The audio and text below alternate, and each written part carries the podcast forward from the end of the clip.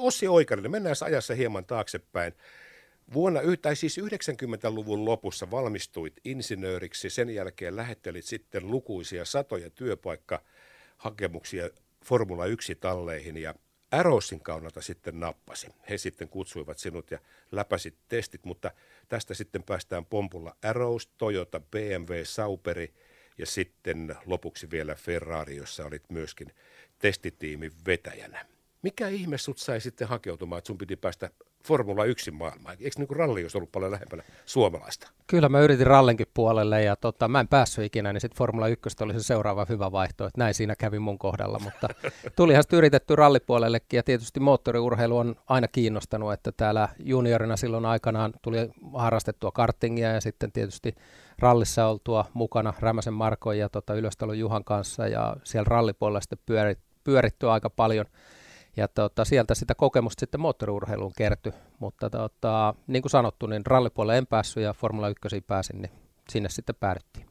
Mutta sä katselit kuitenkin yli 15 vuotta tuota maailmaa. Meillähän se on vaan pelkästään ruudun välityksellä olevaa kilpailua ja sitten sen rinnalla olevaa glamuuria ja sitten se toinen puolisko, jonka media pitää huolen, että vaikka formuloissakin on pitkä talvitauko, niin ei päivääkään, etteikö olisi jotakin Formula 1 huhua. Se on ainutlaatuinen urheilulaji siinä mielessä, että se on jatkuvasti tapetilla. Mutta Ossi, kerro nyt vähän sitä karua todellisuutta, koska sä katsot sitä kisainsinöörin vinkkelistä ja Tallin Tallin henkilökunnan jäsenenä, kun nämä kundit, nämä makailee siellä maailman kauneimpien naisten kanssa huvijahtien takakannella siellä ja champagnea on, niin mitä tämä tekee tämä Tallin henkilökunta samaan aikaan? No aika erilaisen kuvan voisi kyllä maalata tuosta Tallin henkilökunnan tekemisestä, eli esimerkiksi Arossin aikaan niin se oli aika kädestä suuhun elämistä, että Tallin budjetti oli hyvin pieni ja joka kuukausi, jos palkka tuli tilille, niin sai olla onnellinen. Elettiin todellakin todellakin sillä rajalla, että meneekö se tiimi konkkaa vai ei, ja sitten sitä kautta niin se budjetti ei ollut kovin vahva, ja sehän kertautuu kaikessa, että silloin ei todellakaan asuttu parhaissa hotelleissa tai lennetty just niillä kalleimmilla lennoilla, vaan aika tota, budjettimeiningillä mentiin monessakin asiassa, mutta siihen aikaan tietysti kun aloitteli sitä F1-uraa, niin osasi olla onnellinen kaikesta pienestäkin, että ei, ei nyt sitten jaksanut ihan joka asia ruveta kiinnittää huomiota, mutta tietysti ne pien, pienet resurssit näkyy myös siinä henkilökunnan määrässä, että olikohan meitä vähän reilu parisataa ihmistä Aroussilla tekemässä noita koko niin kuin F1-projektia ja tämän päivän F1-tiimit, niin mennään neljästä viidestä sadasta eteenpäin helposti aina sinne lähemmäs tuhatta ihmistä kohti. Tosin nyt ruvetaan budjettien puolesta sitä rajoittamaan, mutta siihen aikaan niin oltiin pieni tiimi. Ja tämä oli tietenkin tietenkin näkyi sitten kaikessa ja joutui venymään aika paljon, että ei ollut yhtä kaveria yhteen hommaa, vaan piti osata myös monta hommaa. Ja se oli, se oli hyvä homma niin kuin oppia siinä mielessä, että, että sai paljon vastuuta ja sai paljon tehdä erilaisia asioita siellä tiimin sisällä. Mutta kyllähän se välillä, välillä olisi aika, aika tota väsyttävääkin, että jos mentiin testaamaan, niin saattoi olla, että hotellissa ei käyty yöllä ollenkaan, vaan rakennettiin autoa kuntoon ja seuraavana päivänä taas jatkettiin testaamista ja siihen matkustaminen ja muu päälle, niin kyllä sitä välillä vähän väsyttikin. Niin, mutta siinä kohtaa varmaan se into on kuitenkin sitten, se on niin kova, että se antaa siinä kohtaa myöskin anteeksi monta asiaa. No ei sitä liksaa, no ei, kunnit jatketaan duunia vaan, ai väsyttää, no ei väsytä, jatketaan duunia.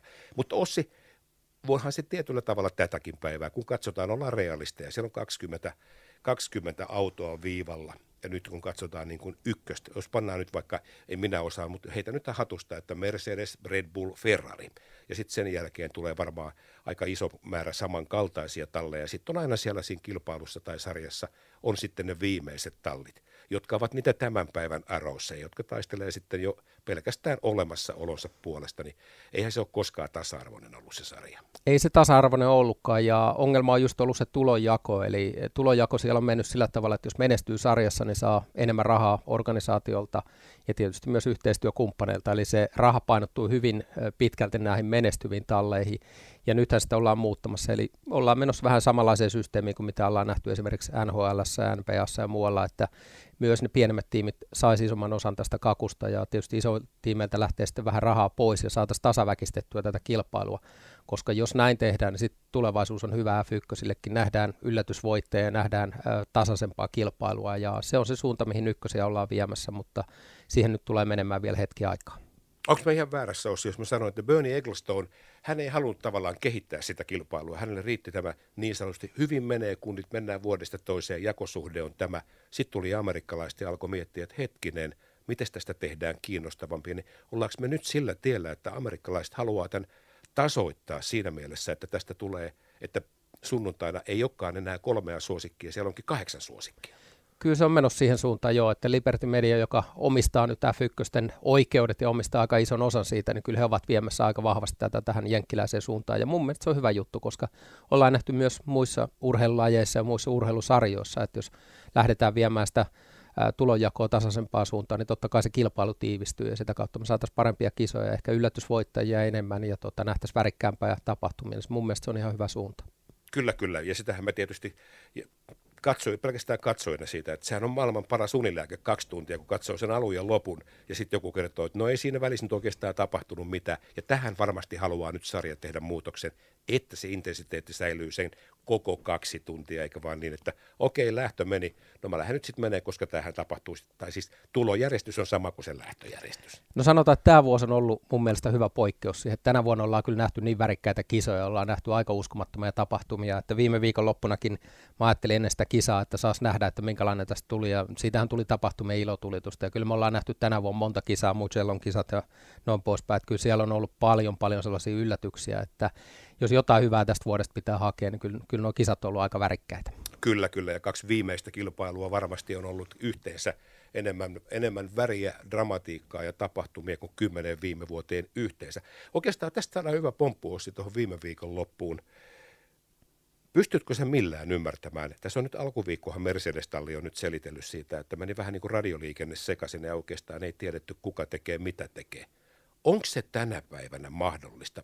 Tämä tuntuu vaan niin kuin maallikosta omituiselta, että hetkinen, joku huusi nyt sitten vuokitookin tukkoon ja kundit meni väärillä renkailla ja sitten vaihdetaan renkaita, pannaan samat tilalle ja puhutaan ehkä parhaasta tallista.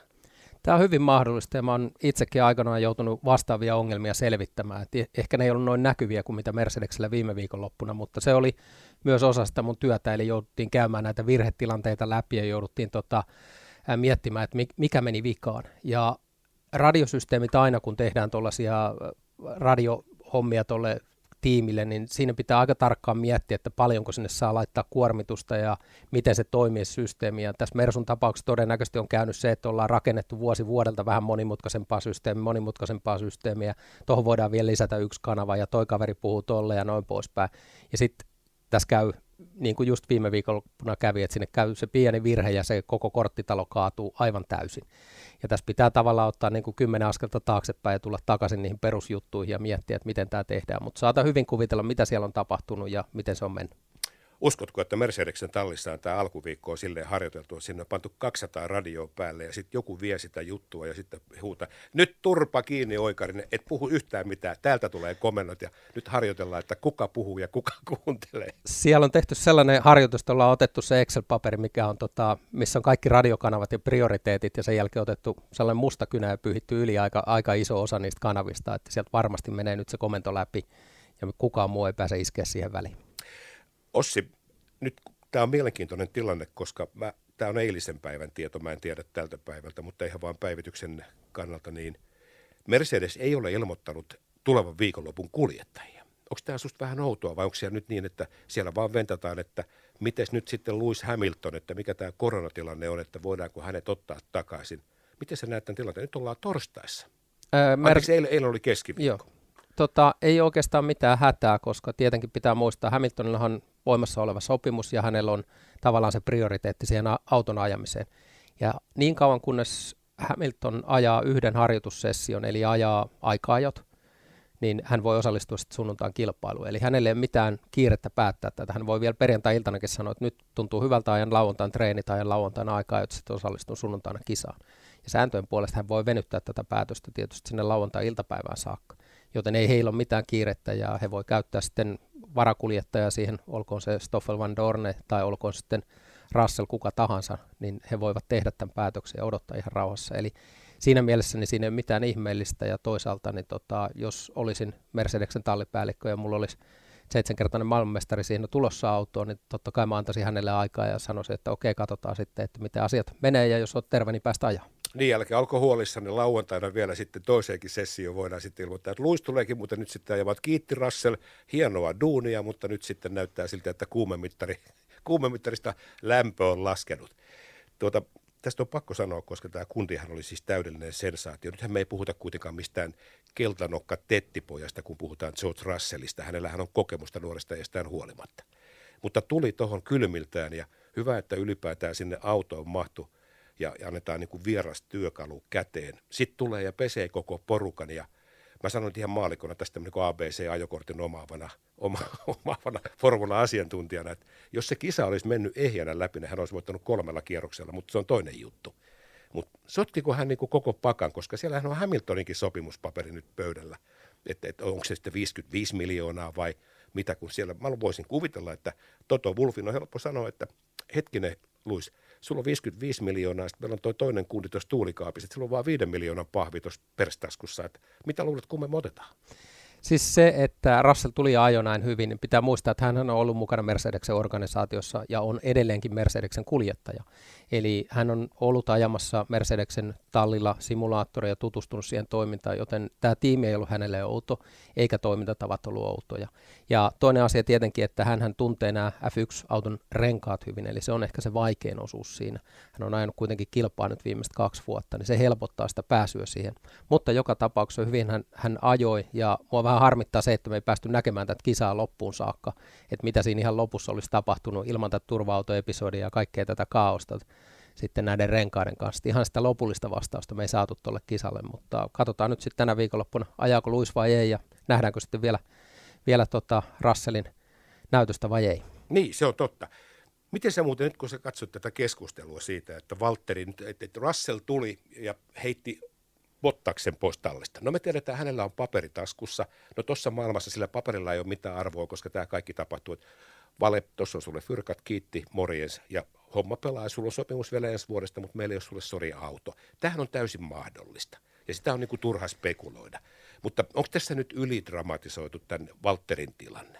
No kyllä se vähän on mennyt niin kuin yli siinä mielessä, että nyt ö, ollaan lähetty aika pitkälle lentoon siinä koko tapauksessa. Että puhutaan kuitenkin yhdestä kisasta, jo yksi kisa, mikä ei mennyt täydellisesti, ja sen jälkeen sanotaan, että nyt pitäisi kaikki muuttaa. To, toki niin kuin tiimi katsoo paljon pidempää aikajännettä tässä koko asiassa ja käy paljon pidemmällä aikajänteellä nämä asiat läpi. Ja tietysti taustalla on monta muutakin asiaa, että miten nämä kaverit sitten sopii tiimiin ja miten, miten se koko homma halutaan hoitaa. Eli kyllähän tämä nyt on vähän lähtenyt keulimaan tämä koko asia, mutta tämä nyt on normaalia Formula 1 siinä mielessä, että, että, että aina jos tapahtuu, niin sitten kierrokset lähtee ihan täysillä menemään kohti, kohti sitä punaista viivaa ja käydään aika, aika kovallakin intensiteetillä näitä asioita läpi ja sitten taas viikon päästä niin on eri tarina. Mä yritin tuossa alkuviikosta katsella mutta englantilaisia menijöitä ihan vaan nyt seuratakseni tätä, tätä koronarokotetta ja muuta ja urheilusivuja, niin mä en oikeastaan löydä siitä sellaista suomalaista piirrettä. Mä käännän tämän asian vähän nurin niskoin.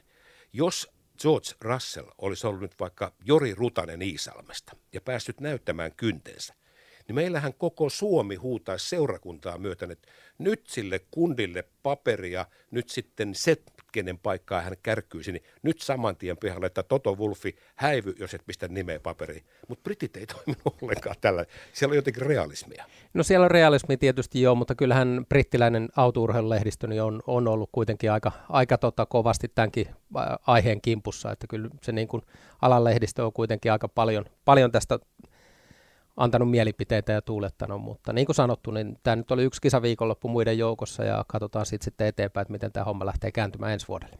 Ossi Oikarinen, pitääkö Valtteri olla huolissa? Ei sillä tavalla, että jokainen F1-kuljettaja kuitenkin on tietoinen siitä tilanteesta, tilanteesta, että jokainen kisa on näytön paikka ja jokainen kisa voi olla se paikka, missä hänen äh, tavallaan tulevaisuutta tuomitaan. Ja onhan siellä monta muutakin kuljettajia, joilla on niin kuin ensi vuoden sopparit liipasimella, että tuleeko jatkosopparia vai ei. Ja se on ihan normaalia tuossa maailmassa, eli jos on pari huonoa kisaa, niin hetihän nämä jutut alkaa. Pari hyvää kisaa, ne jutut loppuu. Ja niin helppoa se on. Eli, eli nyt jos tulee onnistuminen tähän viikonloppuun Valtterilta, niin mä luulen, että taas nämä äänet, äänet totta hiljenee aika paljon. Ja se on aika karu maailma siinä mielessä urheilijalle, mutta niin on mun mielestä moni muukin urheilu, että eihän siellä hirveästi siimaa anneta. Että jos menestyt tänä viikonloppuna kaikki on hyvin, jos sä olet tota, tulosluettelon viimeisiä, niin totta kai joka muussakin urheilulaissa ruvetaan kysymään, että onko tämä kaveri nyt sen arvoinen, mikä sen sopimus on. Eli se on, se on osa tätä urheilua, niin kuuluukin olla. Niin, siellä ei tämmöinen nuori Suomi-säännöt, ikävä kyllä, niitä ei ole sinne pystytty vielä ulottamaan, että kaikki ajaa ja kaikilla on kivaa. Juu ei. Ossi, puhutaan kohta sinun lisäksi sinä ja, ja sitten täällä on Lahdessa myöskin toinen toimija, jolla on valtava painoarvo ja arvostus Formula 1 maailmassa, joka on jäänyt ehkä vähän vähemmälle. Sinulla on hyvinkin tietoa ja pystyt myöskin avaamaan sitä, mutta mun on pakko tähän kysyä nyt tähän Valtteri, Lewis Hamilton, Russell tähän triangeliin nyt tämä, kun aina sanotaan, että Hamiltonilla on parempi auto. Ja jos puhutaan siitä, että nyt ollaan, puhutaan sekunnin kymmenyksistä kierroksella tai kierros, kierrosnopeuseroista ja niin edespäin, että ette, ei olisi vain pelkästään ajajasta, vaan tekniikasta kiinni. Ja Keke Roosberg on joskus yrittänyt havainnollistaa meille kaikille kuorma-autokortin omaaville siitä, että sekunti formula radoilla on kirvesmiehen kalenterikuukausi, niin kuin hän omin sanoin sen sanoi. Niin voiko se olla totta? Uskotko siihen, että – Hamiltonin auto on vain yksinkertaisesti nopeampi, että siellä ei ole kahta identtistä autoa. Ensinnäkin F1-tiimin olisi vaikea tehdä sellainen nopea ja hidas auto. Auto on helppo hidastaa, jos halutaan, mutta ei tiimillä oikeastaan mitään järkeä lähteä sellaiseen mukaan, että ruvetaan tarkoituksella sitä toista kaveria hidastamaan. Se ei palvele niin kuin F1-tallin tarkoituksia missään muodossa. Silloin autojen säätäminen olisi vaikeaa, eli jos tällä ykköskuskilla, niin kutsutulla ykköskuskilla olisi jotain ongelmia auton kanssa, niin siitä toisesta autosta ei voitaisiin ottaa mitään dataa. Ja toisaalta jokaisen F1-tallin oikeastaan on hyvä pitää sitä kilpailuasetelmaa myös siellä tallin sisällä, eli sulla on pakko olla kaksi kuljettajaa, jotka pystyy toisiaan kirittämään. Et jos sä teet toisen autosta tarkoituksella 20 hitaamman ja se ei ikinä pääse sitä ykköskuskia lähelle, niin hetihän se ykköskuski laittaa käden myös siihen ikkunan pokalle ja sanoo, että no, tämähän on helppoa. Eli se puristaminen loppuu myös siltä ykköskuljettajalta. Ja se olisi oikeastaan niin se hölmöin strategia F1-tallille, että tehdään vaan se ykköskuskin auto selkeästi nopeammaksi ja tehdään toinen hitaammaksi. Ja tätä kautta niin ei Mercedekselläkään ole mitään järkeä tehdä sillä tavalla, tai millään muullakaan tallilla, että toinen auto on selkeästi nopeampi ja toinen hitaampi, koska se talli alkaa siitä pitkässä juoksussa